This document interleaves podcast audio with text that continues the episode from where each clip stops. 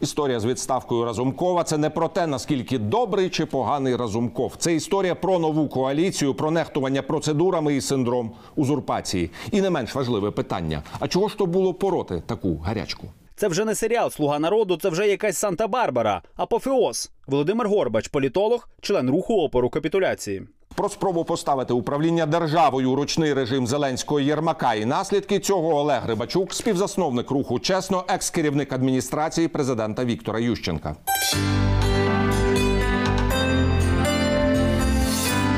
Вітаю вас, пане Олеже, в студії телеканалу Еспресо. Ну, як то кажуть, давно ось такого не було, і ось воно знов. Йдеться про так званий перекіс нашого парламентаризму, так говорять, або про запуск механізмів самоліквідації як такого. З другого боку, дехто говорить про появу вже чіткої зеленої диктатури. з усіх версій, які я чув, мені здається найбільш переконливою версія про те, що е, команда Зеленського вже і Зеленський думають про те, як би виграти другий термін. І вони упираються у послідовність виборів. Ця- версія звучала, ви напевно її чули. Для того, щоб їм мати реальні шанси зберегти там контроль і вплив, їм потрібно, щоб спочатку були президентські вибори. А за конституцією це мають бути восени парламентські, а на весну президентські. Їм треба місцями переставити. Е, Як може зробити президент дочасні вибори? Він може це зробити тільки якщо він піде у відставку. Між іншим, практика, коли там е, політики, які очолюють країну на власний розсуд визначає день виборів, вона досить поширена. Але в Україні є конституція, і конституція дуже чітко каже, коли мають бути, в якій послідовності мають бути вибори. Якщо зараз за чинною конституцією е, Зеленський е, складе повноваження, це тоді автоматично а, означає, що вибори будуть дочасні. Коли президент складає повноваження, то на період до е, виборів, а це до півроку може бути, е, повноваження глави держави падають на голову Верховної Ради. У нас це була ситуація після ганебної втечі Януковича. Ви пам'ятаєте? Мгм, так. І звичайно, при таких розкладах банкова хотіла б бачити дуже лояльного, абсолютно передбачуваного е, голову Верховної Ради. А Разумков на свою голову е, публічно прокоментував, що він е, буде діяти в рамках конституції, регламенту, і він не дочасних нелояльний, так? Як нелояльний казали і- за і поребриком. Он вам не Дімон, розумієте? І тут я так розумію, що Дмитро Разумков вирішив не приміряти на себе шкуру того самого Дмитра Медведєва російського, так і не перетримувати на чиюсь користь оцей от доволі штормонебезпечний період. Але цей сценарій для мене є найбільш переконливим, тому що ну Разумков не, не, не виступає якимось там конкурентом, претендентом на наступні президентські вибори. Він себе поводив досить коректно, але не завжди і не у всьому. Там просто е, от, е, був абсолютно слухняний не тільки до президента, але зокрема і до, до, до віце в лапках президента і до офісу президента. Ви про Єрмака, це звісно. Так, я про Єрмака, звісно, так. І, і, і він е, декілька разів говорив. Ну далі там вже президент говорив про те, що і бачите, і підписні і листи роздав, коли ОПЗЖ ініціювало а, імпічмент.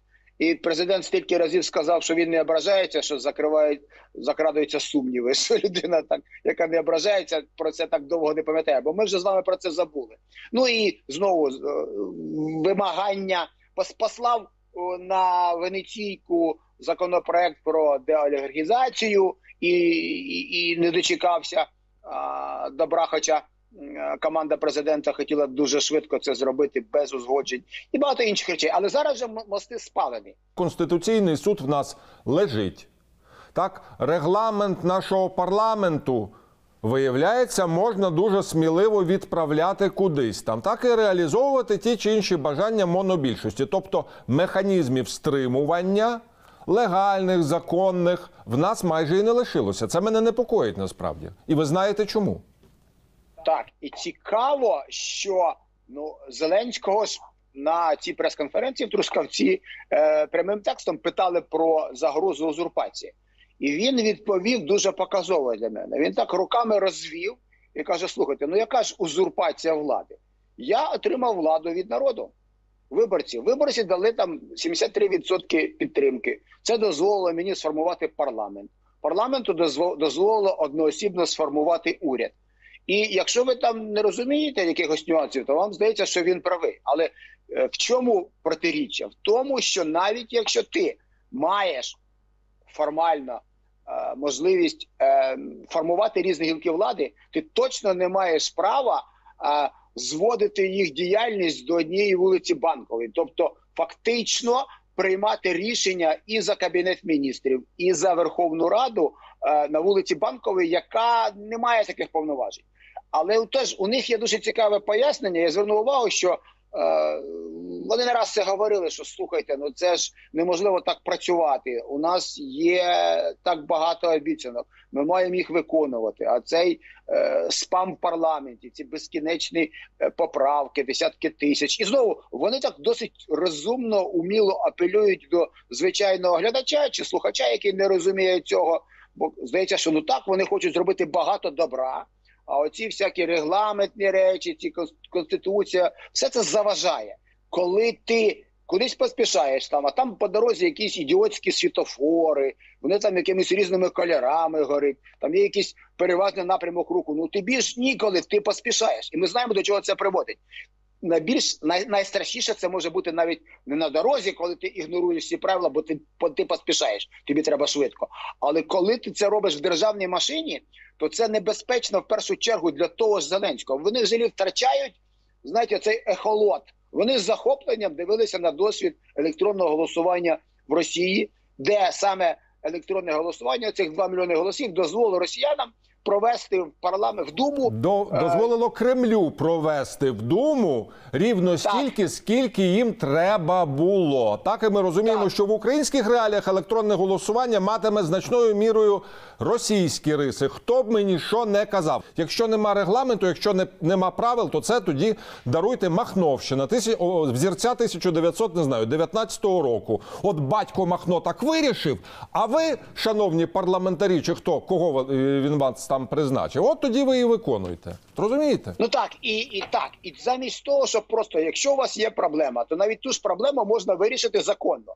Тобто, якщо ви вважаєте, що регламент дозволяє спамити, і ми з вами свідки того, що дуже багато дійсно було випадків, коли ну депутати, даючи тисячі поправків, зовсім не мали за мету покращення закону, а просто затягували. Ну то відкоригуйте законом регламент. Знайдіть спосіб, закони, порадьтесь з європейцями. Це ж ми, ми ж ми ж не одні у цій галактиці, але вони просто пояснюючи необхідність швидко діяти, виконати всі обіцянки, вони йдуть цим шляхом. Поки що а, їхня найбільша проблема в тому, що вони е, вже зараз на екваторі відчувають, що вони не є монолітні. І от те, що вони називають тімбілдинг або там, ну, там посилення команди, то в результаті нагадує дуже дивну картинку. Ми подивимося з вами, що буде з Разумковим. Тому що там хтось говорить про те, що в нього є там пару десятків своїх депутатів. Ми бачимо, що в повітрі політики вже відчувають оце можливе дихання виборів і починаються процеси, на які банкові буде складно впливати, тому що банкова хоче зробити от чисту галявину. Але ну є ж досвід попередників. Не вони перші, не вони останні. Коли ти починаєш прибирати конкурентів з цього поля, то ти, начебто, думаєш, що всіх прибрав, а потім звідки не візьми, вискакує якийсь Зеленський виграє у, у державника президента в чисту. Або вискакує той чи інший сотник Парасюк, розумієте? А нема вже такої монолітної команди Орлів Авакова, яка би стала на захист. Розумієте, і можуть розступитися. Так в тому то і справа, що ця гра ризикована. Те, що турбує, і те, що я чув, е, зокрема, і, і, і за кордоном, е, не незрозумілість, непередбачуваність прийняття рішень, тому що європейці хочуть бачити країну, яка, е, яка опирається на закони, коли виробляє свою політику. Не можна мати надійним партнером когось, е, від настрою якого може залежати буквально все в країні. І тут нам е, ставить приклад. Наприклад, я прочитав, що відбулося в Молдові. Молдова зараз такий фаворит у східному партнерстві. І там вчора буквально читаю, що е, молдавська антикорупційна прокурора прокуратура вивела у кайданках чинного генерального прокурора Молдави, відве- відвезли його на квартиру, знайшли там купу всяких речей. Чи ви уявляєте в наших умовах, що наше антикорупційне бюро виводить Венедиктів? Ні, ну ви маєте на увазі, тобто, що Іван Баканов, розумієте, віддасть розпорядження і поїде арештовувати, наприклад, чи робити огляд е, приміщення, яке належить Єрмаку, чи там не знаю, Венедиктовій. такі ж органи створені, просто там обрали президента. І у того президента, у, тої през, президентки е, є реально те, що ми називаємо політична воля. І тоді, коли бачать, що маючи схожу ситуацію, маючи такі ж органи, одна країна реально починає боротися з корупцією, а інша багато про це говорить. Ну ми починаємо тут уже е, відходити від лідерів того східного партнерства. Виявляється, серед усіх політиків в світі, там їх 330 з чимось, 10% найбільше це українські політики. Там ідуть дуже дуже спекулятивні розмови, бо тому що в нас до того була Панама Гейт, Пандора Гейт. Але для мене зрозуміло одне, що е, е, українська система от боротьби з олігархами і з капіталу, вона, вона просто демонструє те, що у нас можна безкарно це робити. Знову стає публічною інформація, є прізвище усіх, е, опис, і немає жодної заяви про те, що країна про, про, проаналізує, продивиться кожного. Тільки НАЗК у нас сказала, що вони, коли будуть дивитися на декларацію Зеленського і там Баканова, по-моєму, то вони це врахують. Ну я так криво посміхнувся, і, і я собі уявляю, як, як це буде інтерпретовано. Ну але Лі Кван Ю, наш найвеличніший, опинився в доволі незручній ситуації. Тобто людина, яка себе подавала, що ну пам'ятаєте, ті руки ні в кого нічого не крали. Розумієте, і зараз тут такий ляпас. Механізми всі лежать, ніхто не відкриває ротяку на президента і на його оточення. Так всі вдають, що нічого не відбулося, і будуть намагатися вправно переканалізовувати ті чи інші інформаційні потоки на інше. Ну за добрим українським звичаєм, але все одно. Ну я думаю, що для наших західних партнерів ця історія не просто скандальна, вона показова. Тобто, якщо не буде жодних рухів, відповідно не буде жодної довіри. От і відповідно, що це породжує? Це породжує так званий проросійський, можливо, не публічний дрейф. Ви поставили ключове питання питання довіри. От ми ж пам'ятаємо про що Зеленський говорив з Байденом. Ну на, наша позиція, е, наша позиція була відома про те, що буквально протягом найближчих днів там у нас мало обратися е, керівництво е, ще одного антикорупційного органу. У нас Вища рада юстиції мала делегувати е, кандидатів і, і мала створитися етична комісія, і мала відбутися судова реформа. І все це було там буквально протягом двох тижнів після закінчення візиту. Вже дякувати Богу, декілька місяців пройшло. А адміністрація Байдена зараз буде уважно вивчати е, документи Пандори. Вони про це офіційно сказали, і, і вони будуть бачити там таку картинку. Особливо мені мене вразило відверте зізнання Бориса Шефіра, це брата першого помічника. Який сказав, що ну у нас тим всім ділом е, в 95-му кварталі фінансовими питаннями займався такий собі Баканов. Ну і він це все оформлював. Ми навіть не знаю. Може, я там каже він власник, може хтось інший. Але всі ці питання це була відповідальність Баканова. Ну, оскільки Баканов зараз вже не фінансовий директор кварталу, а е, дехто інша особа, то ваша ремарка про те, як він буде боротися е, з порушниками, ну вона має е, дуже, е, дуже символічний характер. Просто е, це ще один приклад того, як е, люди, які йдуть українську політику, взагалі не переймаються якимись е, уявами про те, що перехід в публічну політику має мав би змусити їх бути інакшими. Те, що вони робили собі як бізнесмени, тому що офшори є у всьому світі, і це зрозуміло. Але це ж була одна із кампаній е, ключових тем е, їхньої президентської кампанії, що ми інші, ми не будемо такими. От як ви кажете, ці руки зроблять дивовижну зміну у владі. Ви побачите іншу, абсолютно іншу урядову українську машину. Ну це буде ну дива не сталося. Знаєте, ми вже два роки поспіль все сподівалися, чекали на, на якесь там преображення внутрішнє, що от справді і руки собі нові пришиють, так і кишені зашиють, а по факту маємо зовсім інше. І от питання: і що далі в теперішній ситуації? То якщо вони почнуть миритися з Путіним пакетом, тобто, ну не знаю, він нам газ, умовно кажучи, прокладочки офшорні е, для відмивання на, на газу і так далі. А в обмін він буде вимагати що скасування санкцій, воду в Крим і так далі. Ну тоді буде знов реакція вулиці. Ну так, і українська е, соціологія, настрій суспільства показують, що не потрібно політику навіть думати про якесь зближення з Росією. Українці хочуть бачити Україну в НАТО, українці хочуть бачити Україну в Європейському Союзі, українці хочуть бачити Україну європейською. І е, команда зелених вони якраз фактично щоденно моніторять суспільні настрої, і це є одним із е, чинників, які напевне не дасть їм можливості отак, от ризикнути і намагатися робити речі, е, які суспільство не сприймає. У них вже було декілька таких спроб в минулому, тому я тут дещо спокійніше. Ну захищати в будь-якому разі їх ніхто не вийде. Їх ніхто не вийде захищати, а виносити вийдуть.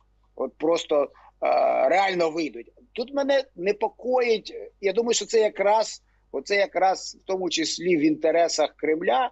Мене непокоїть те, що ми не вчимося і ми не не вибудовуємо оці греблі, які б тримали б там ну, нашу цю політичну річку в якомусь руслі. Що ми не вибудовуємо інституції, не вибудовуємо там структури, які мали б на упередження не допускати таких зривів. Пане Олеже, що- ну ми будували, будували ті інституції, навіть вже мозолі на руках, ніби якісь там стіни тих інституцій промалювалися. По факту, що прийшов квартал з гумовими молотками, так і позносив. Ну і все перетворюється в ручний режим управління. Ну при Ядику навіть такого не було. Ну ну їй богу. він уже попав в цю бульбашку. Це видно е, по кадровій політиці. Тому що а хто буде доносити? Єрмак цього не робить. Він цього не приховує. Єрмак не- є носієм поганих новин, як свій час Лит- Литвин. Там є, є керівники офісів, які е, оці погані новини ніколи президенту не приносять. Вони асоціюються у президента з спокоєм, що все буде добре, все вирішимо. Ви не переймайтеся там. Відпочиваєте і так далі. А, а інших каналів комунікації все менше. Зверніть увагу, що деякі навіть депутати Слуги народу говорять, що вони не можуть добитися до президента. Там той же Разумков говорив, що в нього не, не з різних причин в нього не, не, не було можливості зустрітися. Президент це заперечує. Але я, будучи на банковій, я знаю, що таке, коли телефонує. Коли телефонує хтось до президента, то президент майже ніколи трубку не бере. Дзвінок фіксується, і потім там доповідається. Доповідається головою, керівником офісу. І керівник офіс на власний розсуд може сказати, не сказати, прокоментувати як завгодно. Тобто ці комунікації вони відбуваються через посередників. Прямих комунікацій у Зеленського немає, і він не є е, любителем таких комунікацій. Та зустріч у Трускавці показала, що багато слуг народу, які хотіли б якось переговорити, формат такий, що вони, будучи от поруч, не можуть переговорити. І звичайно, це все ускладнює е, уяву Зеленського про світ. Як ви бачите, Єрмак він при ньому як роутер, да? який може або давати зв'язок, або зупиняти зв'язок, якщо він не працює на всіх зустрічах. Це означає, що е, Зеленському все важче і важче, е, е, і, йому це напевне не подобається. Це дуже цікаво, що багато людей, які працюють президентами, вони не хочуть зануритися в дуже складні питання. Щиро вам вдячний, пане Олеже, за цю доволі пізнавальну бесіду. І сподіваюся, що вона буде почута. Дякую. Дякую, дякую, до побачення.